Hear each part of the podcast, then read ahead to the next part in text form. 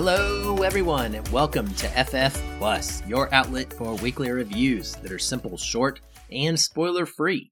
I'm your host, Aaron White, and I'm back for a second time this week after previously giving you an episode with reviews for Sisu as well as The Black Demon. So be sure and check that episode out if you haven't already. I also gave a couple of life updates in that one. For this, I'm just going to go ahead and cut straight to the chase. We've got two movies to talk about, the first of which, and both come to us from Disney. The first is Peter Pan and Wendy, and is coming from Disney Plus. It stars Alexander Molony in his film debut, Ever Anderson, Jude Law, Yara Shahidi, Alyssa Wapanatahk, Joshua Pickering, Jacoby Jupe, Molly Parker, Alan Tudyk, and Jim Gaffigan. It is directed by David Lowery and is written by David Lowery and Toby Halbrooks. Cinematography is by Bojan Bazelli, and music is by Daniel Hart. It runs 106 minutes and is rated PG for violence, peril, and thematic elements. What's it about? A live action adaptation of J.M. Barrie's classic tale of a boy who wouldn't grow up and recruits three young siblings from London to join him on a magical adventure to the enchanted Neverland Island. Now, if you're asking yourself, did we really need another adaptation of the Peter Pan story? The answer is probably going to be no. Need is a word that is very relative, though. And I would argue that every generation could use to have a version or two of this story. It's a timeless one for a reason.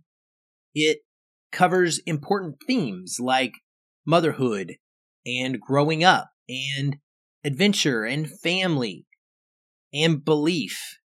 And yet, each new version of this tends to try and do something a little bit unique with its storytelling. This version, coming to us from David Lowery, one of my personal favorite directors. I've really enjoyed practically everything that he's made so far, and I believe that his version of Pete's Dragon, his live action adaptation of that story, is one of Disney's two best that they've ever put out. So my hopes were pretty high that he would do something interesting with Peter Pan. Despite me thinking that it's totally fine if this exists, and each new generation deserves to continually enjoy this tale, this film doesn't really do anything new or special.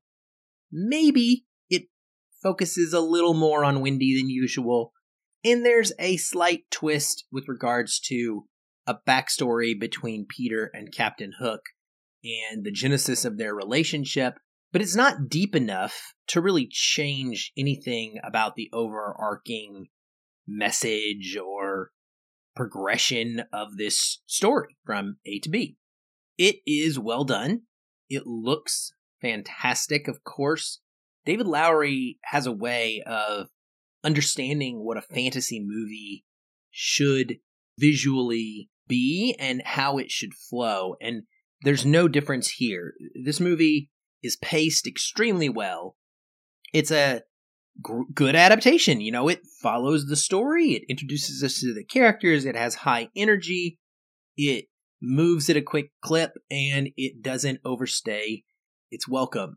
But that also left me with a lot to be desired because of what I've seen David Lowery do in the past. I felt like this version of Peter Pan and Wendy is really lacking in imagination. And he could have brought something and elevated this to a different level. I think back to 2020 and the film Wendy that came out from director Ben Zeitlin. That was a more auteuristic take on the Peter Pan mythology, and that's kind of what I expected David Lowery to do, but he didn't. This is straightforward in pretty much all regards. Everybody is here as you know and expect them to be. They look like they are supposed to look. They have the same things happen to them that you expect to happen to them. Tiger Lily, Captain Hook, Smee, Wendy and her brothers, Michael and Jonathan, Peter, etc. Everything happens kind of the way you you would already know. Wendy and her brothers are playing upstairs. They break a window by mistake. Father is kind of upset with them, tells them they need to grow up, specifically Wendy, because she's about to go off to boarding school, which she doesn't want to do because she wants to stay at home. She's nervous. She's scared of taking this next step into adulthood. She doesn't want to follow in her mother's footsteps. She wants to have her own adventure and become her own person. That leads to Peter Pan showing up in the window that night with Tinkerbell and off to Neverland we go. The film again looks great and it sounds phenomenal. Daniel Hart, a longtime collaborator uh, as the composer for David Lowery's pictures, once again gives it a magical score. It absolutely is a soaring, beautiful, beautiful musical background to this tale he, he captures the whimsy of everything that is going on, and he even works in a couple of the old animated films motifs that we recognize and love. The visual effects are absolutely solid. There's not a ton of action or magical stuff happening, but when it does, it looks really crisp, really clean, really bright. And I enjoyed that, as well as just overall the whole color grading of this film it's it's a pleasant watch for sure, without any question at all. Wendy's actress Ever Anderson really was one of the two standouts for me. I thought that for someone who was leading a film for the first time that she did a fantastic job. She really gave Wendy an emotional feel to her that was aged up a bit. Like she feels like she's on the brink of that maturity more so than a completely little girl scenes like when she begins to kind of explore motherhood herself and tells bedtime stories to the lost boys and the way that she evaluates the situations that they come upon. It just feels like an older version of that character and i enjoyed the way that she played it quite a bit and i'm looking forward to whatever anderson does in the future. Likewise jude law as captain hook is very very good. He has a really great balance of being emo and angry in this, and it gives a gravitas to this character that often is not there. Yes, he's the bad guy, but David Lowery does inject just enough characterization to make you feel something for him instead of just creating a strict villain. So there is that and as for Peter, played by Alexander Molony, he was really kind of take it or leave it for me. Yeah, it's his film debut, and I guess in some ways it was nice not to have as many recognizable characters. I kind of liked the Lost Boys and Tiger Lily being just forgettable in a way. Like they're not supposed to stand out and overpower the story. But Peter Pan is the main character. Like he leads the movie. I, I understand it's Peter Pan and Wendy. This film gives Wendy more to do, but she really, to me, outshines Alexander Molony. And while he was serviceable, it's a little bit of a negative that he is not more memorable in the role that he is playing. Overall, this is always going to be a touching story that is really fun. And having just come off of watching the Pirates of the Caribbean series again for a podcast purposes, I've kind of enjoyed getting to see another pirate ship and another version of a pirate, but there's not enough depth in the mythology here for me. And I just was left wanting so much more. I felt like pretty much anyone could have made this adaptation, even though it has that high quality sheen on it there's not a David Lowery signature stamp. And that's a bummer because if David Lowery is going to spend his time making movies, I want to see more of The Green Knight or A Ghost Story or Ain't Them Bodies Saints. Or if he's going to adapt a Disney movie, give me Pete's Dragon, where he really reworks that into something much deeper and more emotionally affecting. This doesn't quite do that. And for that, it's a little disappointing, if not still totally fine. I would highly recommend it for families. I think it's well worth watching on Disney Plus, which it will be streaming on now as of the time that you hear this review. It probably would have been good to put this into theaters for a little bit. Uh, it would have looked great on the big screen. And again, it has the wonderful sound design and score. Uh, there's even musical aspects to this. There's a couple really fun scenes where characters sing that I enjoyed. They're brief, but good. And I would have liked to seen it on the big screen myself. I don't know why they didn't just put it out there for at least a few weeks. I know that they have to feed content to Disney Plus though to make that service worth paying for, and that's probably the thinking behind putting it directly to Disney Plus. But it will look fine on your big flat screen at home as well. And then stay tuned later this week for Patrick and I's full review of this film where we get into a deeper conversation about how it works through its themes and specific character details and plot progression as well. All right, next up is Guardians of the Galaxy Volume 3, coming from Walt Disney Studio Motion Pictures. This is the 32nd film in the Marvel Cinematic Universe. Can you believe it? Wow. 32. This thing has been going for a long, long time. This one stars Chris Pratt, Zoe Saldana, Dave Bautista, Karen Gillan, Pom Klementieff, Vin Diesel, Bradley Cooper, Sean Gunn, Chukwudi Iwuji, Will Poulter, Elizabeth Debicki, Maria Bakalova, and Sylvester Stallone. It is written and directed by James Gunn and based on Guardians of the Galaxy by Dan Abnett and Andy Lanning. Cinematography is by Henry Braham. Music is by John Murphy. It runs 150 minutes and is rated PG 13 for intense sequences of violence and action, strong language, suggestive drug references, and thematic elements. What's it about? The Guardians of the Galaxy are adjusting to life on Nowhere when parts of Rocket's past resurface. In order to protect him, Peter Quill must lead the Guardians on a dangerous mission that could lead the team to dissolving if they fail. I gotta be completely honest with you. This was an absolutely exhausting two and a half hour experience. It is too long and stretched out with a climax that lasts practically the whole final hour of the movie. It is a super loud film with an abundance of music blaring at all times. Not just traditional short needle drops either, but some pretty lengthy clips at times. And everyone in the movie is so upset about something or angry and always yelling. I cannot tell you how annoying it got that characters are just constantly screaming at each other. There's narrative reasons for it, but that doesn't make it enjoyable to listen to.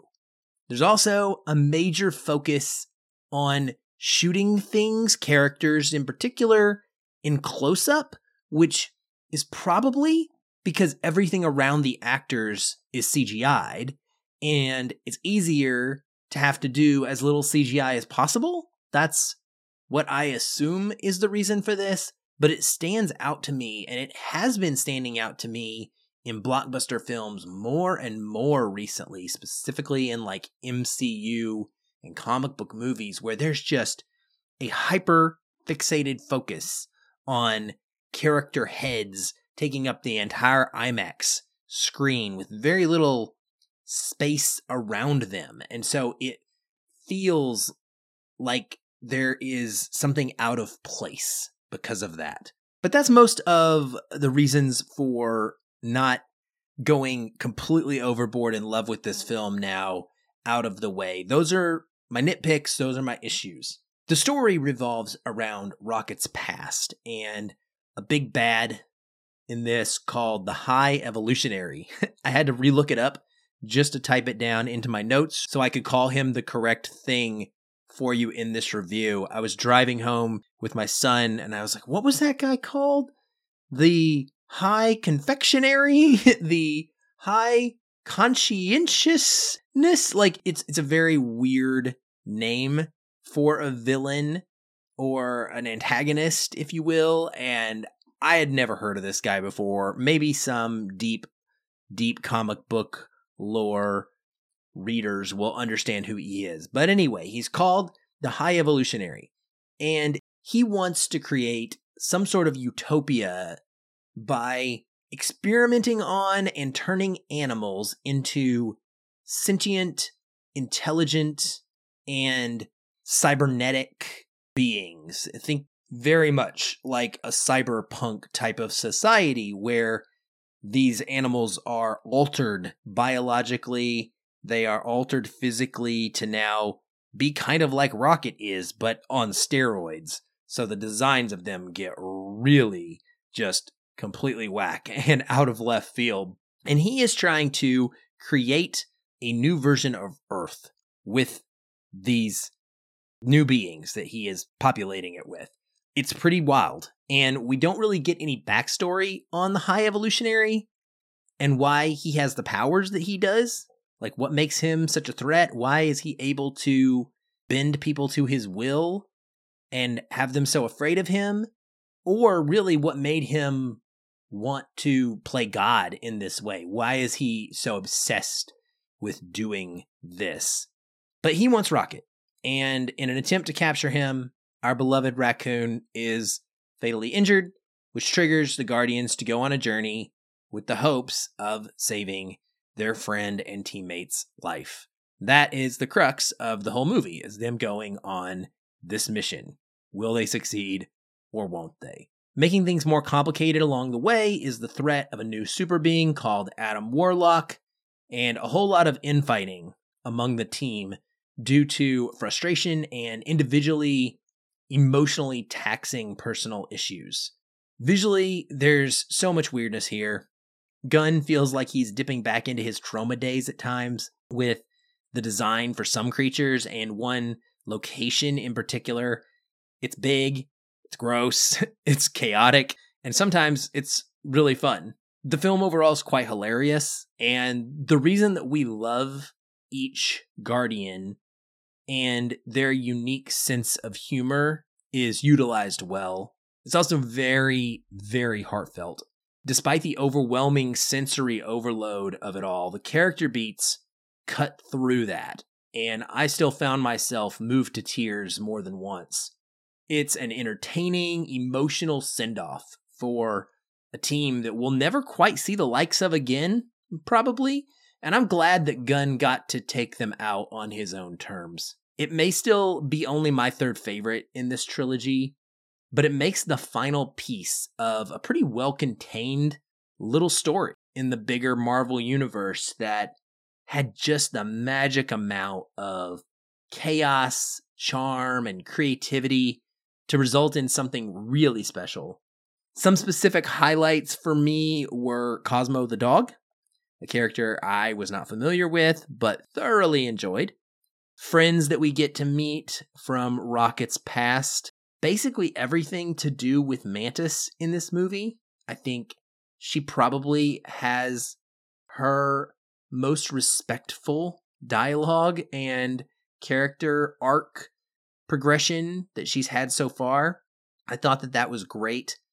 The soundtrack choices, yes, I know I mentioned up top that the music can be going too often and too loudly, and that is the case, but the actual picks for songs was fantastic. I really wanted to just immediately turn on the soundtrack and listen to it when I got in the car.